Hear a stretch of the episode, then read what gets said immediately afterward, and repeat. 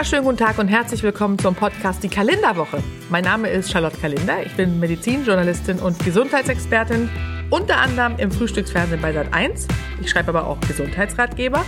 Und in diesem Podcast widme ich mich immer montags einem Thema aus den Bereichen Health, Fitness, Wellness und Food und gebe euch Tipps, wie ihr gesund und fit durch das Jahr kommt.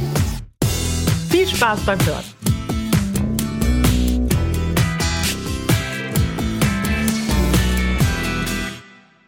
Heute geht es um unsere Gefühle und ich glaube, die Gefühle, die ich jetzt beschreibe, die kennt jeder von uns. Schlapp, antriebslos, ausgebrannt. Das sind wirklich starke Gefühle und selbst sonst sehr fröhliche Menschen haben das mal von Zeit zu Zeit, ja. Aber wenn die Symptome immer mehr Überhand nehmen und es überhaupt kein Ende mehr nimmt, dann spricht man irgendwann vom Burnout, ja. Das ist mittlerweile eine Volkskrankheit und ein Zustand wirklich tiefer körperlicher und geistiger Erschöpfung. Ähm, die Betroffenen beschreiben das als ein Gefühl, als hätte man 100 Stunden am Stück gearbeitet, hätte keine Kraft für gar nichts mehr, teilweise sogar körperliche Schmerzen kann es auslösen und sie verlieren die Energie für ihr Privatleben. Meistens ist es Überforderung und Stress im Beruf, was als Grund angegeben wird, aber die Ursachen sind aber sehr vielfältig. Da muss man wirklich ein bisschen differenzieren. Das machen wir heute. Wie ihr einen Burnout erkennt, wie ihr euch davor schützen könnt und es überwinden könnt, das erfahrt ihr heute hier bei mir. Gucken wir uns den Begriff Burnout noch mal ein bisschen genauer an. Es hat ja wirklich in den letzten Jahrzehnten in Europa extrem an, man muss schon fast sagen, Popularität gewonnen.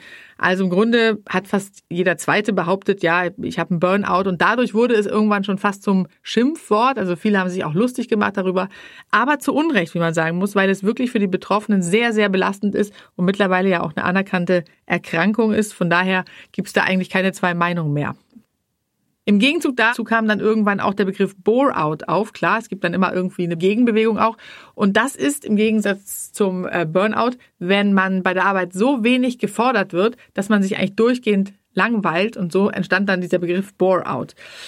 Viele Prominente sind auch betroffen vom Burnout. Wir erinnern uns an Mariah Carey, die sich ja sogar in eine Klinik einweisen ließ und ganz offen darüber gesprochen hat. Das Management gab an als Grund bodenlose Erschöpfung.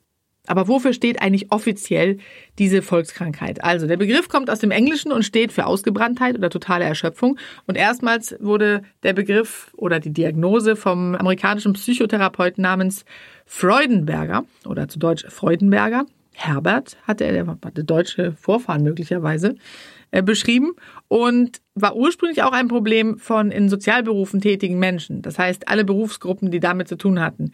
Mittlerweile identifizieren sich aber sehr viel mehr Berufsgruppen und Menschen damit. Also es ist überhaupt keine Frage des Berufs, sondern eher des Charakters.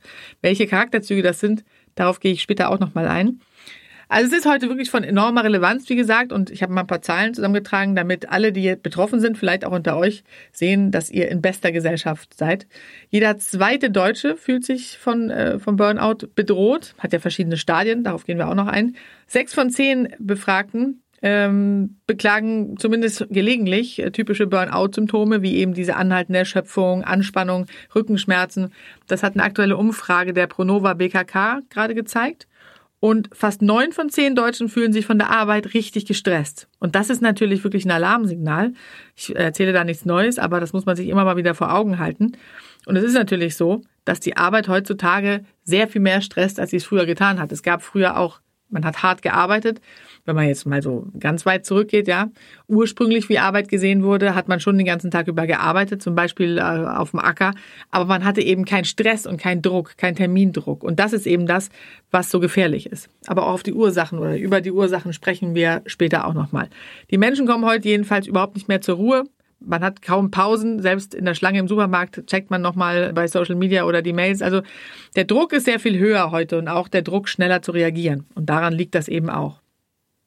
Es kommt dann also zu diesem Zustand, wo man das Gefühl hat, in einem Hamsterrad zu stecken, dass man nie ausreicht, egal wie viel man macht. Man hat überhaupt keine Freude mehr äh, beim Arbeiten zum Beispiel, funktioniert im Grunde auch nur noch. Und es dauert ganze sieben Jahre, das ist eine ganz interessante Erkenntnis, äh, bis ein, ein Burnout sich wirklich äh, entwickelt hat, bis es dann wirklich am Ende aber auch so weit ist, dass man dann meistens stationär aufgenommen werden muss, weil das ist das, was passiert, wenn man nicht aufpasst. Es geht aber los mit ersten Anzeichen Und das ist im Grunde, ich habe es eben schon mal angeschnitten, so diese Lustlosigkeit, Übellaunigkeit, Gereiztheit. Also man ist überhaupt nicht mehr motiviert, Dinge anzugehen oder umzusetzen. Viele haben auch dieses Gefühl des Versagens oder der Sinnlosigkeit was man ja der Depression auch zuordnet, also auch Angst, den Anforderungen nicht gewachsen zu sein, Dinge nicht zu schaffen, obwohl man eigentlich wissen müsste, dass man es schon hundertmal geschafft hat. Äh, daraus entsteht natürlich dann das mangelnde Interesse am Beruf und, und an den Aufgaben, die man eigentlich hat. Man fühlt sich permanent müde, matt, kraftlos und erschöpft und viele haben auch Schlaf- oder Einschlafstörungen, auch Durchschlaf, äh, Ausschlafstörungen, das wird ja in unterschiedliche Kategorien eingeteilt. Gedächtnis- und Konzentrationsstörungen und am Ende natürlich auch die Verzweiflung, weil es ein großer Leidensdruck ist, bis hin zu Hilflosigkeit und auch Hoffnungslosigkeit. Und dann wird es natürlich auch gefährlich. Nicht nur seelische Symptome, auch körperliche Symptome. Und das finde ich ist das Interessante daran. Da sieht man mal wieder, wie eng Geist und Körper zusammenarbeiten oder Seele und Körper. Es kommt nämlich dann zu Beschwerden wie Kopf- und Rückenschmerzen, Magen-Darm-Beschwerden, Schwindel, Herz-Kreislauf-Probleme. Die Betroffenen haben sehr häufig Infekte, haben teilweise Hörstörungen wie, wie Hörsturz oder Tinnitus. Also das ist wirklich unglaublich. Schlägt sich quasi auf den ganzen Körper äh, nieder. Und nach und nach werden dann auch die Hobbys aufgegeben. Also auch Freizeit findet nicht statt. Es kommt teilweise Alkohol ins Spiel, um überhaupt noch abschalten zu können, weil ja die Ruhe fehlt. Und ohne Aufputschmittel, um, um, um damit dann eben zu funktionieren, sehen die Betroffenen häufig überhaupt keine Möglichkeit mehr, was zu ändern. Das ist eben dieses Hoffnungslose, was am Ende dann auch auftritt.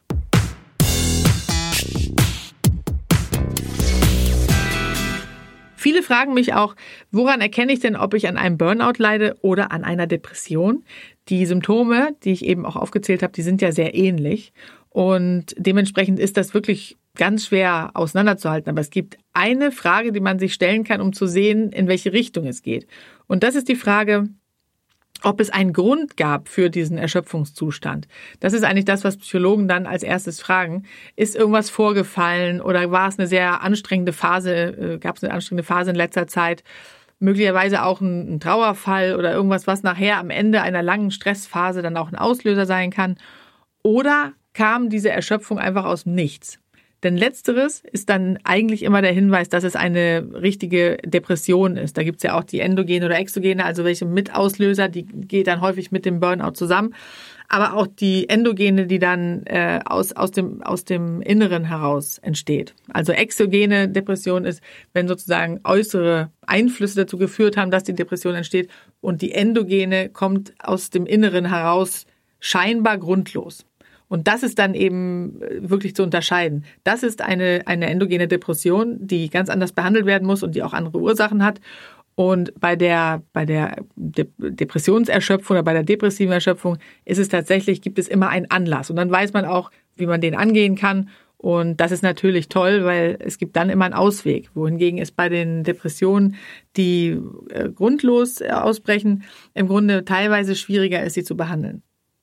Also im Grunde kann man sagen, dass auch das Burnout eine Art Depression ist.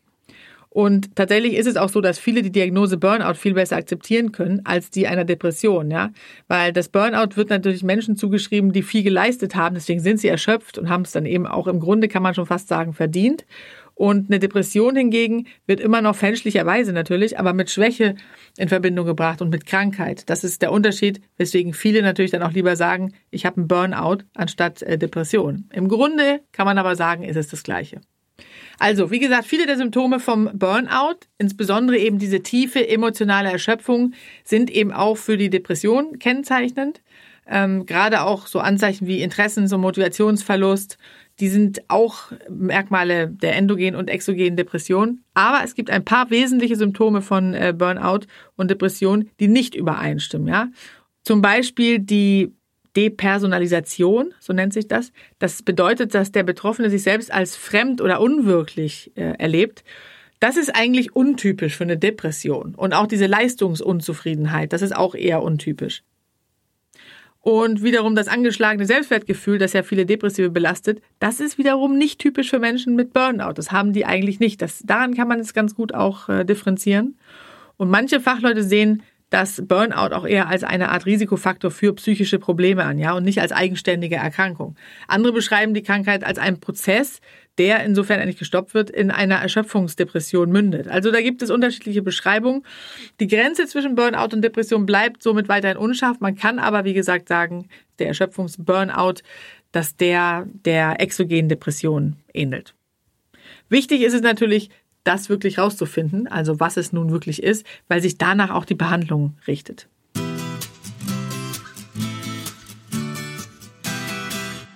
Wie ich vorhin gesagt habe, entwickelt sich so ein Burnout nicht von heute auf morgen. Also es dauert sieben Jahre vom ersten Tag, wo man die ersten Symptome verspürt, bis hin dazu, dass man wirklich, und wenn man nicht die Handbremse zieht, dann kommt es dazu, dann eben wirklich in der Klinik stationär aufgenommen werden muss, weil man überhaupt nicht mehr den Alltag meistern kann.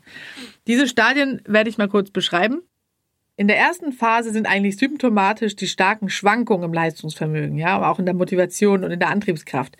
Das heißt, das Burnout beginnt mit einem ständigen Wechsel zwischen Überaktivität und völliger Erschöpfung. Das ist kennzeichnend. Meistens werden die Warnsignale dann natürlich von den Betroffenen überhört und sie investieren einfach weiterhin dieses Maximum an Energie in ihre Aufgaben und können auch in der Freizeit nicht davon lassen, an die Arbeit zu denken, weil es ja eben Menschen sind, die sehr viel Energie haben. Dazu kommen wir nachher auch nochmal zu den Charakterzügen, wie gesagt. Sie wollen jede Möglichkeit nutzen, die Arbeit zu erledigen und verspüren den Drang, immer effizient sein zu müssen. Und auf dieser Suche nach neuen Ideen und Lösungen für Probleme finden sie dann auch irgendwann keine klare Trennung mehr zwischen Arbeit und Freizeit.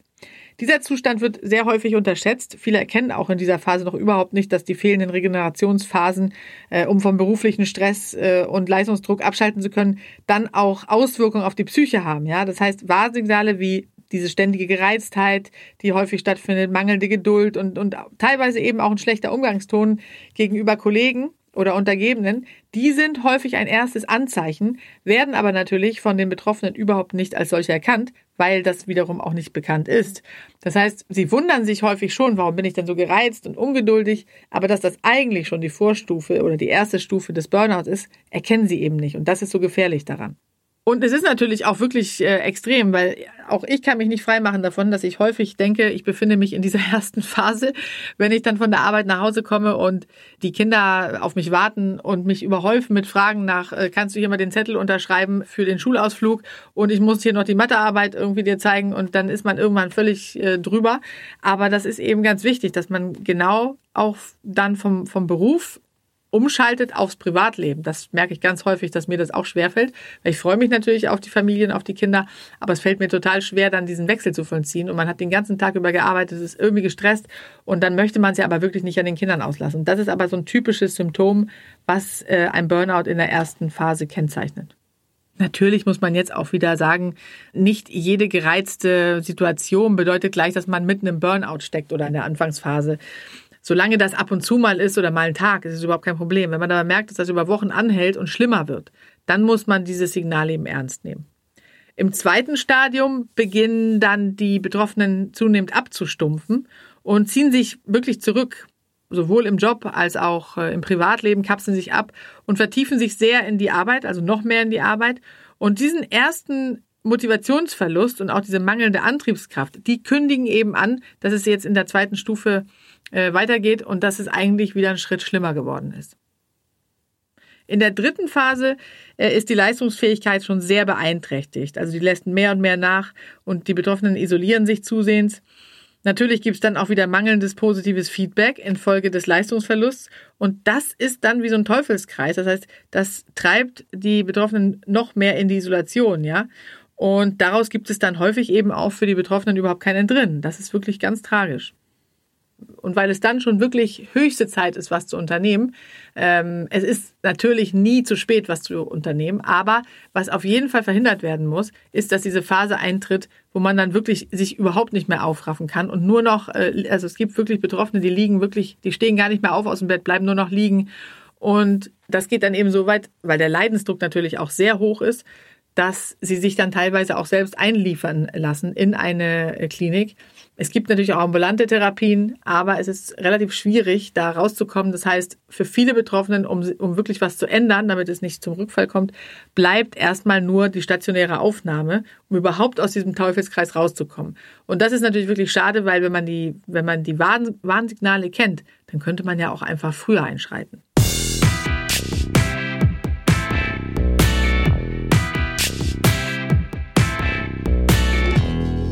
Wir kommen zu den fünf häufigsten Persönlichkeitsfaktoren oder anfälligen Berufsgruppen.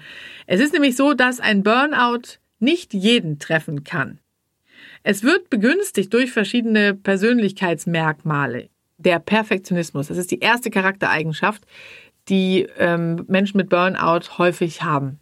Das heißt, das sind Menschen, die sehr hohe Anforderungen an sich selbst stellen, alles perfekt machen wollen und sich auch wirklich übertrieben hohe Ziele setzen. Ich glaube, solche Menschen kennt jeder von uns. Natürlich ist es nicht so, äh, dass jede Charaktereigenschaft dann gleich für einen Burnout steht. Aber wenn die Kombination dieser Charaktereigenschaften zutrifft, dann ist es eben häufig ein Indikator dafür. Sie sind auch, egal ob im Job, im Privaten, im Hobby oder in der Liebe, perfektionistisch. Ja, und wenn Sie bemerken, dass Sie keine Anerkennung äh, Ihrer Leistung erhalten oder für Ihre Leistung erhalten und Ziele nicht erreichen, sehr enttäuscht sind von sich selbst und sich dann immer mehr anstrengen. Ja, das heißt, der Akku läuft dann noch leerer. Und je leerer der ist, desto mehr strengen sie sich dann wiederum an. Und umso wahrscheinlicher wird dann eben wieder eine Überlastung und somit dann auch das Burnout am Ende. Weil Geist und Körper dann die Arbeit verweigern. Sie sind sehr ehrgeizig. Der Ehrgeiz ist der äh, Bruder des Perfektionismus. Das heißt, Menschen mit sehr großem Ehrgeiz sind besonders gefährdet, wenn ihnen diese Eigenschaft das Gefühl gibt, nicht genug zu sein. Sie also ein geringes Selbstwertgefühl haben. Dann wollen und müssen sie sich immer wieder neu beweisen, nehmen keine Rücksicht auf den Körper. Und der Knackpunkt ist, dass jeder noch so große Erfolg ihr Selbstwertgefühl auf Dauer nicht nähern kann. Deswegen hetzen sie von einer Herausforderung zur nächsten, sind voller Unruhe, bis gar nichts mehr geht und das Burnout droht. Burnout-Patienten haben häufig ein Helfersyndrom. Das ist die dritte Charaktereigenschaft. Das heißt, sie sind für alle da, haben für jeden ein offenes Ohr, muten sich viel mehr zu, als es ihre Kräfte erlauben und arbeiten dementsprechend auch öfter in sozialen Berufen und im Gesundheitswesen. Das hat man eben auch festgestellt. Ursprünglich war das ja auch die Berufsgruppe, die betroffen war. Sie nähern ihr Selbstwertgefühl sozusagen durch die Aufopferung für andere, weil diese Bestätigung in Form von Lob äh, natürlich dann äh, wiederum ihr Selbstwertgefühl stärkt und wissen einfach nicht, wann sie vielleicht lieber auf sich selbst achten sollten. Sie können nicht Nein sagen. Sie können nichts abschlagen, können keine Grenzen setzen, wollen es allen recht machen, weil, haben Angst vor Konflikten, weil sie eben Angst vor dieser Ablehnung haben, ja, aufgrund des mangelnden Selbstwertgefühls. Sie erleben sich so als Spielball ihrer Mitmenschen und fühlen sich auch sehr oft ausgenutzt, hat man festgestellt, sind sehr schnell überfordert, weil sie sich selbst immer an letzte Stelle stellen und es erst allen anderen recht machen, was natürlich gar nicht geht, schon gar nicht zu 100 Prozent. Die Stressbewältigungsstrategien sind mangelhaft, auch das wissen wir mittlerweile. Den Druck aushalten kann nur, wer innerlich stark ist und über entsprechende Strategien verfügt, um mit Leistungsdruck umzugehen. Und diese Strategien sind, das ist natürlich wiederum fatal, wenn man die nicht hat, ich gehöre leider auch dazu, eine gute Organisationsfähigkeit, ein gutes Zeitmanagement, auch die Fähigkeit delegieren zu können, äh, abschalten, loslassen, also wirklich zu denken, okay, das wird schon trotzdem gut werden, auch wenn ich jetzt da nicht parat stehe. Nicht alles persönlich zu nehmen und das Gefühl, selbstbestimmt zu arbeiten. Also, welche Berufsgruppen sind besonders betroffen? Kranken- und Altenpfleger, Lehrer, Seelsorger, aber auch pflegende Angehörige zum Beispiel, die sich für ein Familienmitglied über Jahre hinweg aufopfern. Also Menschen, die allen anderen helfen wollen und dabei eben auch viel aufgeben für ihre Arbeit. Also sie leiden auch drunter. Meistens bekommen sie auch zu wenig Anerkennung, Lob und Bestätigung, aber sie leiden eben einfach still. Genauso gefährdet sind aber Menschen, die sich in erster Linie über die Arbeit definieren. Und das ist, was ich eben ja auch angesprochen habe. Also das heißt zum Beispiel die Prominenten, die natürlich nicht ohne Grund so weit äh, gekommen sind oder aufstrebend eben auch sind, also Stars, Sportler, Führungskräfte, Manager aus dem Wirtschaftsbereich, Politiker, also all die, die höhere Positionen anstreben. Und die andere Werte wie Familie und Freizeitgestaltung eben nur nebensächlich sehen. Ja? Ihnen fehlt dann einfach der notwendige Ausgleich äh, zu ihrer Belastung durch den Stress und den Frust und den Problemen, die sie am Arbeitsplatz erleben. Und das Gefährliche ist eben, wie gesagt, dass sich das Ganze schleichend und in Phasen entwickelt, wie bei einer Alkoholerkrankung im Grunde. Und erst nach Jahren gelangen die Betroffenen an den Punkt, wo gar nichts mehr geht, wo der Akku komplett leer ist, völlig erschöpft, ausgelaugt, die Kraft fehlt und dementsprechend versagt dann einfach der komplette Körper. Als hätte dir jemand den Stromstecker gezogen. Die Energie ist komplett weg.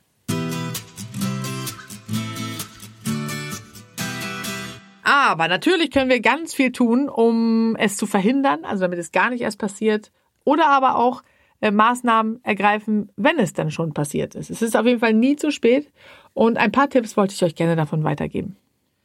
Macht eine Kosten-Nutzen-Analyse. Das heißt, ihr guckt euch die momentane Situation ganz genau an. Ja, also wenn ihr feststellt nach diesem Podcast oder nach dem Hören des Podcasts, oh Gott, ich bin in Phase 2 oder in 1, dann nehmt euch ein Blatt Papier und teilt es in zwei Spalten ein. Und in der linken, da schreibt ihr die Beschäftigung auf, die ihr ungern macht und für die ihr nichts zurückbekommt.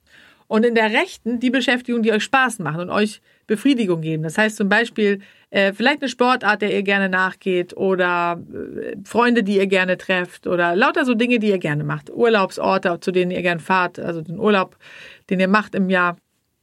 Und ihr könntet auch überlegen, was hat mir früher gut getan, ja, wenn auf dieser Seite zu wenig steht, was hat mir Spaß gemacht. Und am Ende müsste ein Ungleichgewicht zwischen Kosten und Nutzen zu erkennen sein. Das heißt, mehr Dinge auf der Seite stehen, die euch keinen Spaß machen.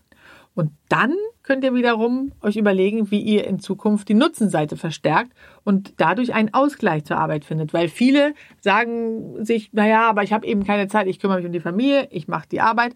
Aber ansonsten bleibt eben für sie selbst nichts. Das kennen wir, da erzähle ich nichts Neues. Aber da gilt es eben dann wirklich zu überlegen, okay, was könnte mir Spaß machen? Treffe ich mich zum Beispiel einen Tag pro Woche oder einen Abend pro Woche mit Freunden oder gibt es ein Hobby von früher, das ich wieder aufleben lassen kann. Es gibt auf jeden Fall Dinge. Oder lese ich gerne, äh, möchte ich im Garten arbeiten. Also Dinge, die einfach Spaß machen, die nur dafür da sind, Spaß zu machen. Die sind ganz wichtig und die müssen genauso, davon müssen genauso viele stehen wie auf der anderen Seite der Kosten.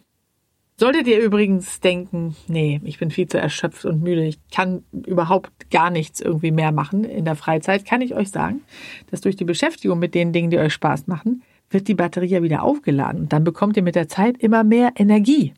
Es lohnt sich also auf jeden Fall. Probiert es unbedingt aus. Dann Tipp Nummer zwei ist, auch wenn ihr euch auch dazu nicht aufraffen könnt, Sport zu treiben. Ja, also wirklich sucht euch irgendwas, das sage ich ja immer wieder, was euch aber wirklich Spaß macht. Meldet euch nicht im Fitnessstudio an, wenn es das Schlimmste ist, was ihr jemals gemacht habt. Also einmal probieren äh, muss man's, aber wenn man dann feststellt, nee, das ist nichts für mich, dann würde ich das nicht machen, dann würde ich mir was anderes suchen. Vielleicht könnt ihr auch mal äh, im Netz gucken, welche Sportarten euch so gefallen könnten. Oder vielleicht ist es auch einfach nur mit einer Freundin äh, joggen gehen oder walken gehen. Auf jeden Fall ist es so, dass Bewegung und Sport auch dazu führt, dass die Batterien aufgeladen werden. Auch wenn man auf dem Sofa äh, sitzt und sich fühlt, als könnte man keinen Schritt mehr tun abends. Tipp Nummer drei ist Delegieren lernen. Das ist ganz wichtig, um einem Burnout vorzubeugen, weil viele denken, ach, das kann nur ich machen. Aber es ist nicht so. Macht euch eine Liste mit Aufgaben und guckt, was ihr anderen übertragen könnt und dann macht es aber auch, ja, weil gerade Perfektionisten müssen sich darin sehr üben, weil sie ja wie gesagt denken, sie könnten äh, es nur selbst. Ich habe zum Beispiel auch eine Maßnahme ergriffen, die wirklich super war. Und zwar hatte ich eine Babysitterin für ab und zu, wenn ich eben auch nachmittags dann arbeite, wenn es nicht anders geht.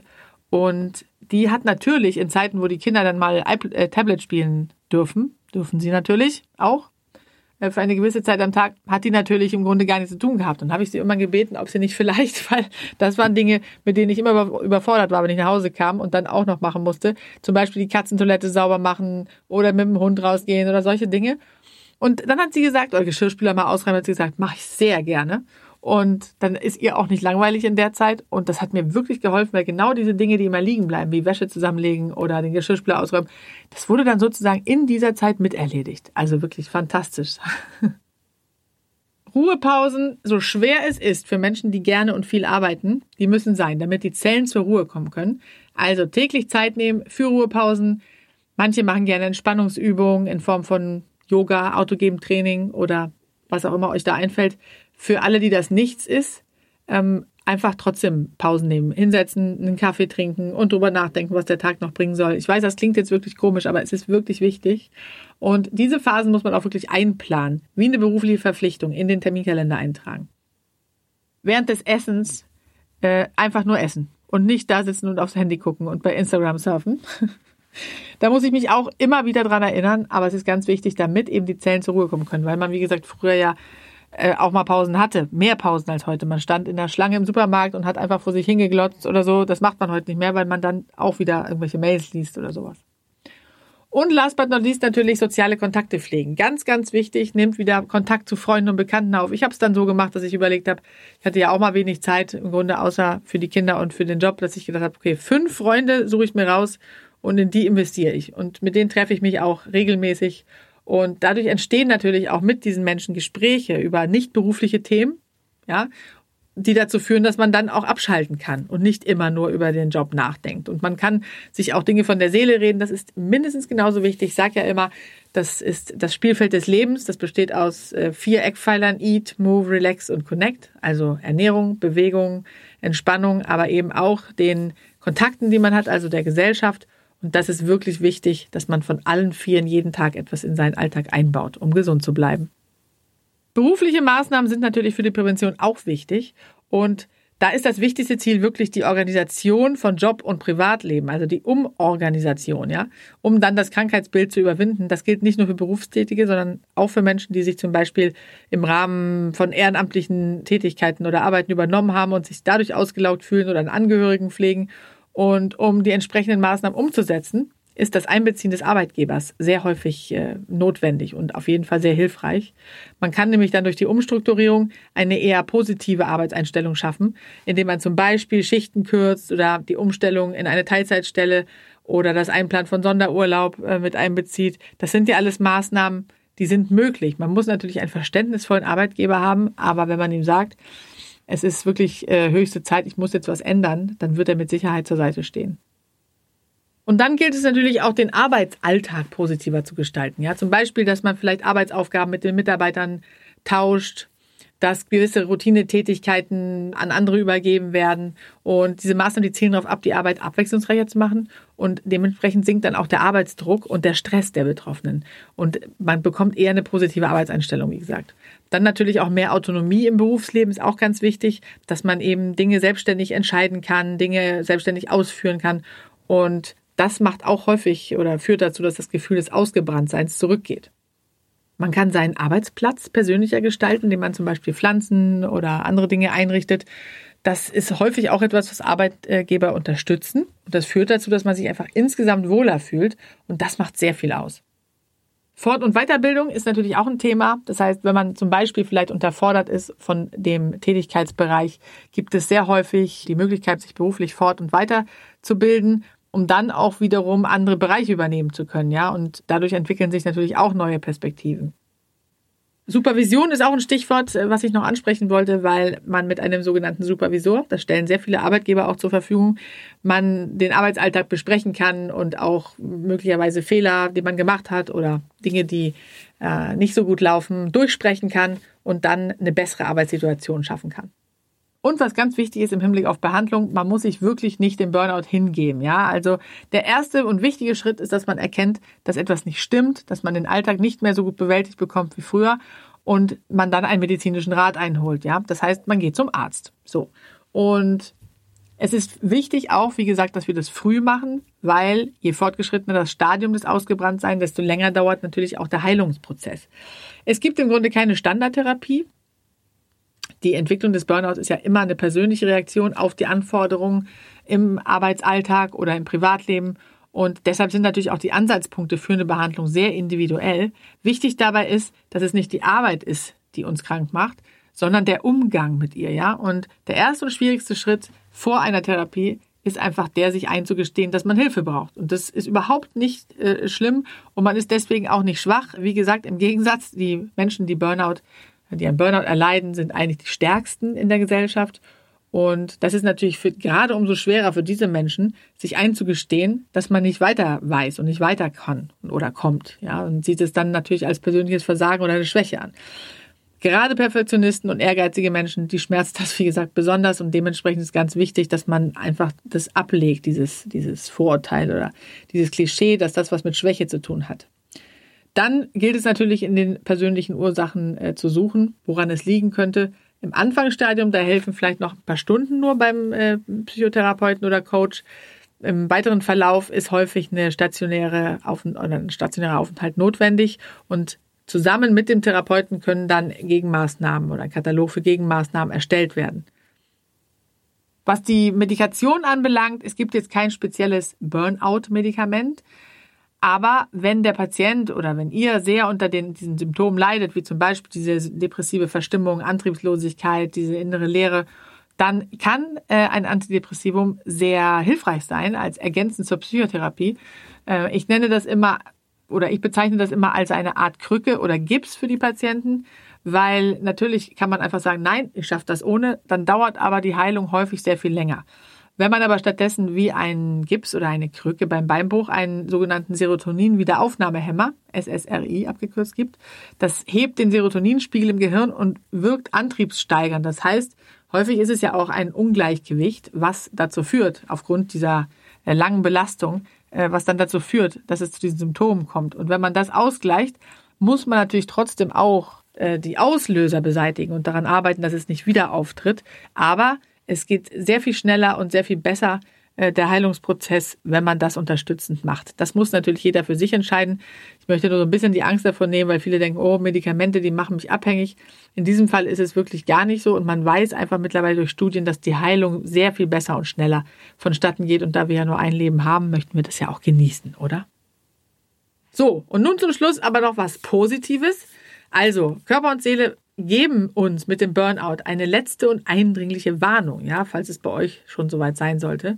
Und der sagt einfach, du bist jetzt zu lange einen Weg gegangen, der dir nicht gut tut. Und jetzt ist es an der Zeit, was zu ändern. Und zwar sofort. Sonst wird die Gesundheit noch mehr drunter leiden. Deswegen bitte nehmt die Symptome ernst. Betrachtet ein Burnout als Chance, damit aufzuhören mit dem, was euch schadet und einen Neuanfang zu wagen.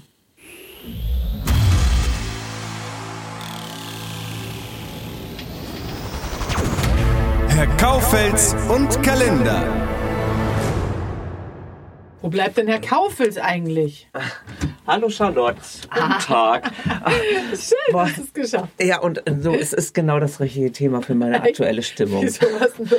Nee, ich habe heute einfach einen totalen Stresstag. Wirklich? Also mit, ja, mit äh, Autowerkstatt schon früh morgens, dann mehrere Sitzungen und. Ja, aber warum legst du dir denn auch so viele Termine an einem Tag? Du, du weißt es doch eigentlich. Aber das ist ja das Problem, manchmal wird man so fremdgesteuert. Hat man das Gefühl. Aber die Kunst, die hohe Kunst ist es ja, sich nicht fremdsteuern oder fernsteuern zu lassen. Das, das ja, ich äh, höre mir nochmal deinen Podcast ja. Genau von vorne an. Aber wie machst du das denn eigentlich? Ich meine, du pendelst ja wirklich ständig zwischen Deutschland und Spanien hin und her. Du hast Kinder zu Hause. Mhm. Du arbeitest in Deutschland. Du wohnst in der Nähe von Barcelona oder in Barcelona. Wie machst du das? Hast du jemals Gedanken an Burnout schon mal? Ja. Oh, ich war, ich war ehrlich gesagt, weil, wie ich quasi auch schon erklärt habe, ist es ja auch immer ein bestimmter charakterlicher Typ oder ein Charakter, der da reingerät, ja. Und ich gehöre definitiv dazu, weil ich, äh, ich habe jetzt zwar kein schlechtes Selbstwertgefühl, würde ich behaupten, aber ich arbeite einfach irgendwie auch gern. Ich habe natürlich auch viel auf dem Zettel und dementsprechend verausgabe ich mich häufig und habe dann am Ende keine Energie mehr. Aber ich kann mittlerweile, also ich war auch schon relativ nah dran am Burnout, aber ich habe dann wirklich äh, gerade noch so rechtzeitig die Reißleine gezogen und bin äh, nicht reingerauscht jetzt weiß ich auch genau, wo ich aufpassen muss. Es gibt so bestimmte Signale, da weiß ich dann schon, ah, jetzt ist es wieder soweit. Ne? Wenn ich dann wieder wochenlang durchgearbeitet habe und tatsächlich, ich fliege ja dann auch äh, nicht so viel, also einmal pro Woche, aber hin und zurück. Und da, da reisen ja manche Geschäftsleute viel mehr. Das Problem ist auch nicht das Reisen. Das Problem ist, wenn du Leistungsdruck hast. Das heißt, ein Burnout entsteht immer dann, man kann, man kann zwölf Stunden arbeiten in einem Restaurant, wenn es irgendwie easygoing ist, ja. Und, und man kann auch äh, die ganze Zeit laufen. Aber wenn es Termindruck gibt und wenn man permanent das Gefühl hat, man wird dem nicht gerecht, weil es noch mehr Arbeit ist, als man eigentlich schon die ganze Zeit verrichtet, dann wird dieser Stress irgendwann zum Burnout. Das heißt, viele denken ja, okay, was soll ich denn machen? Soll ich mich jetzt auch so verlegen? Oder mhm. äh, ne, wenn ich, man muss ja arbeiten.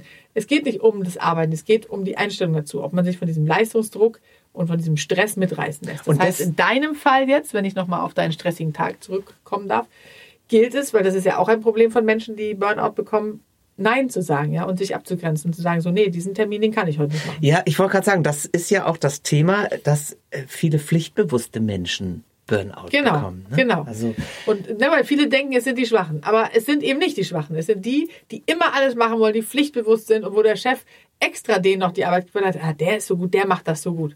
Das freut natürlich die Betroffenen auch. Sie bekommen Lob und fühlen sich nochmal bestätigt und denken, nee, aber der hält ja so große Stücke auf mich, den will ich natürlich auch nicht enttäuschen. Naja, aber wenn das Pflichtgefühl sozusagen schon in der Kindheit begründet ist, was machst du da? Großartig. Ja, das ist natürlich ein Problem. Deswegen sage ich auch immer Eltern, dass sie bitte nicht die Kinder zu sehr motivieren oder motivieren schon, aber äh, zu viel Druck machen sollen, auch in Bezug auf, auf Leistung. Ja, also das heißt, es gibt Eltern, wenn das Kind mit einer 2 nach Hause kommt, dann sagen die, du, das wäre, da wäre aber auch eine Eins drin gewesen daraus entsteht ja auch dieses Gefühl, dass man es Menschen nie recht machen konnte. Das heißt, ganz viele erzählen mir, ja, mein, mein Vater hat früher schon immer zu mir gesagt, äh, warum hast du da nicht eine bessere Note gehabt oder wieso äh, hast du keinen besseren Job oder so. Es ist häufig, entsteht ja so ein schlechtes Selbstwertgefühl aus zu viel Kritik der Eltern. Deswegen gilt es ja den Kindern zu suggerieren, diese bedingungslose Liebe, egal, ich sage immer meinen Kindern, die schreiben gute Noten, aber ich sage immer, und wenn ihr gelernt habt und ihr kommt mit einer 6 nach Hause, ist es total egal. Das liest man ja auch immer wieder, dass Burnout in der Kindheit begründet wird. Das meinst du damit? Also das ist sozusagen Sehr häufig, ein ja. Grund. Weil dieses mangelnde Selbstwertgefühl, entst da, daraus entsteht das ja, dass man das Gefühl hat, um Anerkennung zu bekommen, muss ich Dinge leisten. Das heißt, man will immer mehr leisten. Aber man, egal wie viel man dann leistet, die Befriedigung ist auch nur kurz, weil dieses Selbstwertgefühl, was eben nicht zu 100 Prozent da ist, da besteht ein Mangel. Und diesen Mangel versucht man auszugleichen mit Lob für und Anerkennung für Leistung. Aber das ist im Grunde ein Teufelskreis. Der kann nicht aufgehen. Man muss 100% mit sich selbst zufrieden sein. Dann ist es auch möglich, dem zu entkommen. Also natürlich 100% Zufriedenheit.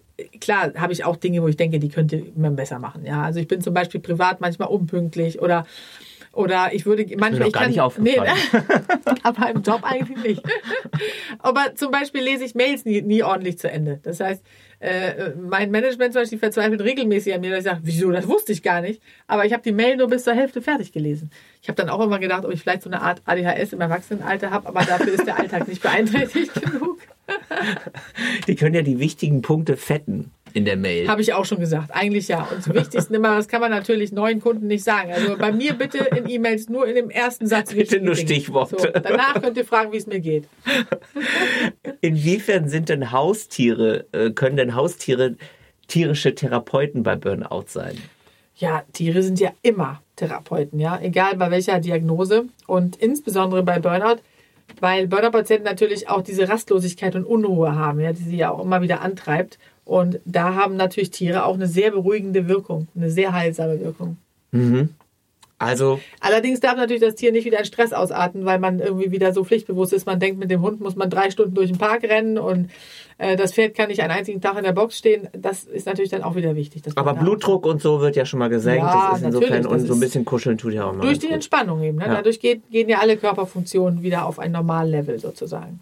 Wenn ich jetzt von mir wissen möchte, ob ich einen Burnout habe oder in einen Burnout gerade reinschlittere, da gibt es ja in den, im Internet so wunderbare Tests. Mhm. Inwiefern eignen die sich denn? Ich finde Selbstdiagnosen schwierig. Man kann natürlich eine Tendenz erkennen. Die kann man aber auch zum Beispiel daraus ablesen, wie hoch ist der Leidensdruck. Also wenn man sich fragt, wie glücklich oder zufrieden bin ich auf einer Skala von 1 bis 10. Wenn man da nicht mindestens mit einer 7, 6 bis 7 antwortet, ist schon viel im Argen. Das ist zum Beispiel das eine. Und dann kann man natürlich auch sich selbst fragen, finde ich, dass die letzte Zeit sehr belastend war. Auch das ist ein Hinweis darauf. Ja. Das heißt, wenn man das hat und man findet so einen Selbsttest, kann man den natürlich machen. Aber nur weil da dann rauskommt, es ist ein Burnout, da muss man differenzieren, weil es gibt natürlich auch Phasen, in denen man diese Symptome hat. Also ich habe auch Phasen, da bin ich irgendwie ein bisschen gereizter und ungeduldiger und, und, und so. Und das wechselt sich dann aber auch wieder ab mit den anderen Phasen und dann ist es immer noch im Rahmen. Aber das Anfangsstadium ist ja gekennzeichnet durch diese Instabilität, also diese Stimmungsschwankungen und auch mal total hochfahren und alles erledigen und dann wieder totale Erschöpfung. Wer einmal ein Burnout-Syndrom hatte, der ist immun dagegen. Das hört man ab und zu äh, auch mal. Also sprich, man hat es einmal durchgemacht und danach neigt man nicht mehr dazu. Was sagst du denn dazu? Ja, leider ist genau das Gegenteil der Fall. Also es ist wirklich so, dass im besten Fall haben die Patienten auch durch eine begleitende Psychotherapie gelernt, wie sie ihr Leben so gestalten, dass sie nicht wieder reingeraten.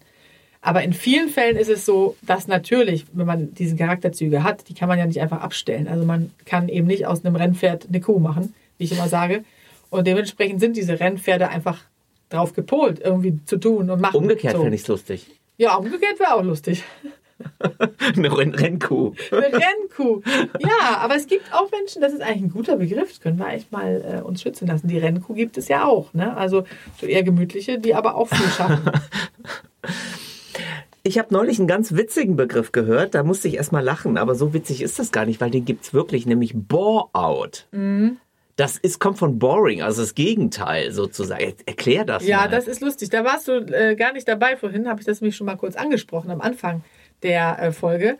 Bore-out ist, ist wirklich ein Phänomen, was es gibt, nämlich gerade bei zum Beispiel Mitarbeitern, die an der Kasse sitzen im Supermarkt oder die Regale einräumen müssen oder am Fließband arbeiten, dass die so gelangweilt sind von dieser Tätigkeit, die ja überhaupt nicht abwechslungsreich ist, dass sie dadurch dann auch wieder Symptome entwickeln und in ein Bore-out geraten. Teilweise mit ähnlichen Symptomen. Ist auch fatal, ne? Das ist fatal, ja. Also es gibt ja wirklich auch stumpfsinnige Arbeiten. Ja, es gibt auch Menschen, die machen gerne stumpfsinnige Arbeiten. Das ist auch so. Und dementsprechend ist es ja einfach wichtig, dass man erkennt, was ist man für ein Typ. Ja, also ein Freund von mir, der war mal in einer Gurkenfabrik Oh. und stand am Fließband und es kamen immer diese offenen Gewürzgurkengläser mit schon gefüllten, also schon gefüllt mit Gurken drin und der musste immer mit seinem Finger, der hatte so ein Gummi über den Finger, die überstehenden Gurken reindrücken. Nein. ist das nicht? Das kann aber ja wohl hoffentlich nicht mehr ein Sommerjob gewesen sein. Es war ein Sommerjob, aber ich fand das extrem lustig. Also das äh, würde ich ganz gern mal begleitend äh, drehen für das. Weil, also das ist aber ein klassischer Fall, ne? Ich meine, und da muss man sich mal überlegen, irgendjemand muss auch diesen Job machen. Ja, ich bewundere ihn sehr dafür. Er sagte auch so, guck mal, das ist, das ist mein Gurkenfinger. Mein Ich bin der Gurkenkönig. Und ich habe ihm dann dieses Kinderbuch geschenkt. Wir pfeifen auf den Gurkenkönig. Ah ja, hast du das auch in Christine deinem... Nöstlinger. Gibt es auch als Hörbuch? Das gibt es als Hörbuch. Hast du das ja. auch in deinem Podcast eigentlich äh, Nee, vorgestellt? noch nicht. Ich möchte ja ganz gerne nochmal auf deinen Podcast verweisen. Ja, das ne? machen wir dann. Komm, mach bitte ein, in einem Satz nochmal Werbung dafür. Der ist so schön. Das ist ein ganz anderes Thema, aber man kann vielleicht Burnout gegensteuern mit diesem Podcast, indem man sich tolle Kinderhörbücher anhört und die empfehle ich in meinem Podcast Kleine große Welt. Erscheint ich alle finde, du 14 machst Tage. den so schön, wirklich. Ja, ich vielen ich Dank. liebe es. Selbst wenn ich keine kleinen Kinder mehr habe, dann werde ich trotzdem immer diesen Podcast. Äh, Man kann auch als Erwachsener Ja, Kinderhörbücher hören. Das ist es nämlich. Das so finde ich sieht's aus. nämlich auch. Und das ist in jedem Fall auch ein gutes Mittel gegen Burnout. Ja, ist es auch auf jeden Fall. Also ich finde, das muss man wirklich sagen, jeder muss sich so seine eigenen äh, Dinge, das ist ja, was ich auch in dieser Kosten-Nutzen-Rechnung dargestellt habe, dass man mindestens so viele gute, spaßige Dinge auflisten muss, die man jeden Tag macht, wie die Dinge, die einem nicht so viel Spaß machen. Dann ist man eigentlich im Balance. Liebe Charlotte, hoffen wir, dass dieser Das war aber ein Podcast. schönes Schlusswort, ja, das ne? war super. Deswegen hoffen wir, dass dieser Podcast dazu beiträgt, dass die Leute einfach mehr Spaß im Leben haben und weniger. Ja, das, Das ist wirklich mir auch, äh, das ist mir wirklich ein Anliegen, auch, dass man wirklich mal sich reinhört und überlegt, ist es vielleicht so, dass ich da gefährdet bin und dann frühzeitig was macht, weil ich habe mal ein Interview auch geführt mit dem Leiter einer Burnout-Klinik und der hat gesagt, es ist unfassbar, wie schlecht es den Menschen geht. Und das wünscht man seinem ärgsten Feind nicht. Deswegen wirklich auf die, auf die Signale, die frühen Signale hören. Gerne auch eine Mail schreiben an charlotte.kalender.com oder über das Kontaktformular meiner Website charlotte-kalender.de oder natürlich an Argon Lab, überall. Man findet mich. Oder bei Instagram. Und dann kann man überlegen, wie es weitergeht.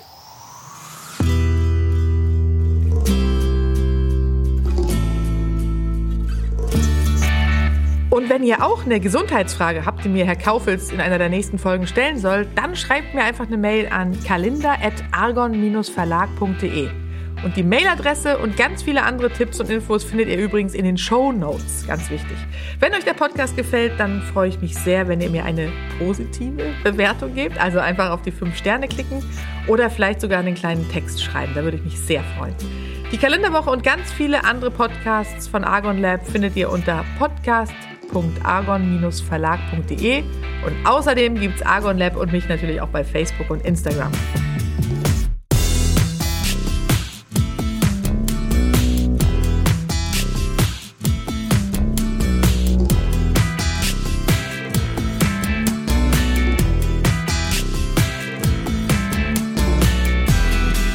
Und denkt dran, wer gesund ist, ist reich, ohne es zu wissen.